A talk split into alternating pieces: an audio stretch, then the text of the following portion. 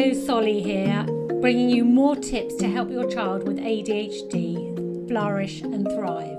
This time of year is really tricky for our children with ADHD, but instead of reacting to the behavior, we need to be behavior detectives and work out what actually is underneath and, and work out what is going on and how we can help them and support them. So let's take school. Um, they're out of routine. Things are different at school, things look different. Uh, there's last minute changes, and we know this is the worst thing for our children. They need um, they need notice. They need to know what is happening. We know that they find transitions really difficult. So ask the teacher for a plan of the day. What is going to happen? Prepare your child the night before. What is going to happen next day at school?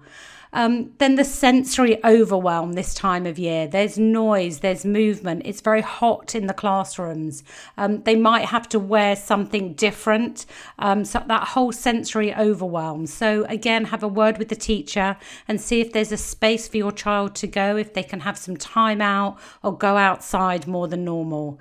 Um, there also, we've got this current um, Omicron virus, and that might be giving your child, um, they might be worried about it. They might be hearing things, and we know our children catastrophize and they think and they imagine things that are going to happen. So they might be building up this fear. So have discussions, be open and honest. Go on BBC Newsround website and have a have a, a think about what what what are the facts and share the facts and be um, just be clear and have an open honest conversation with your child.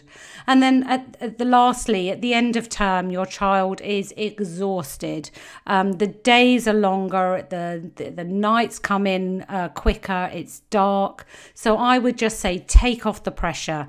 Um, these last few weeks of, of school just work out what what are the chores that are really really necess- necessary ask the school please can we lay off homework because your child is absolutely exhausted now let's fast forward to the Christmas holidays. So our children also find this really tricky because again they're out of routine. So use a planner. Decide in the morning at breakfast what is going to happen. Do this with your child and literally write down on a piece of paper what is going to happen. Um, go outside as much as you possibly can. Use this time to have fun. Um, try not to do any schoolwork unless it's absolutely necessary.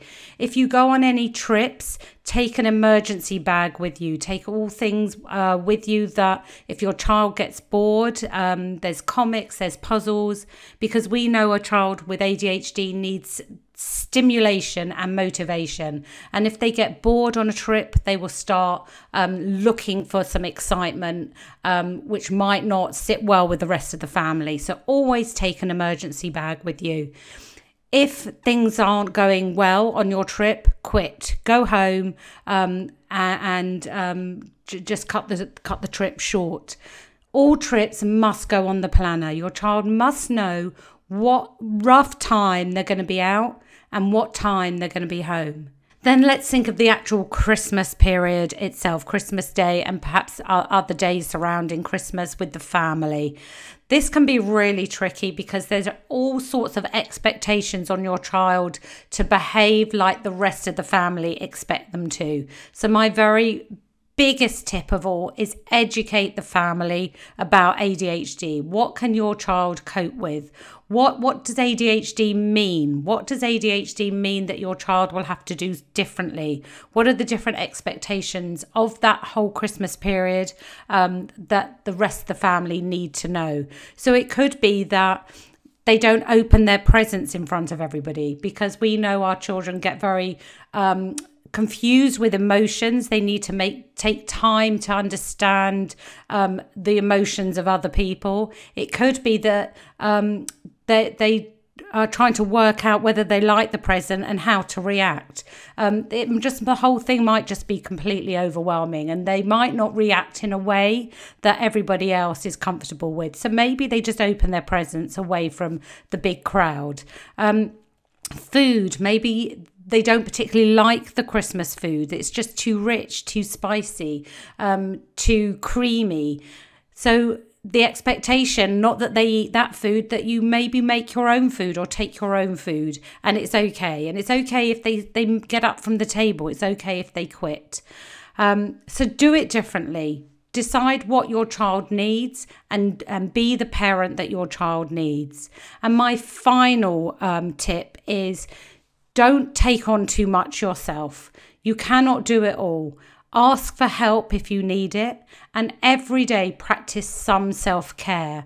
Look after yourself. Take time out every day, however long it is, just to recharge, just to do something for you because you matter.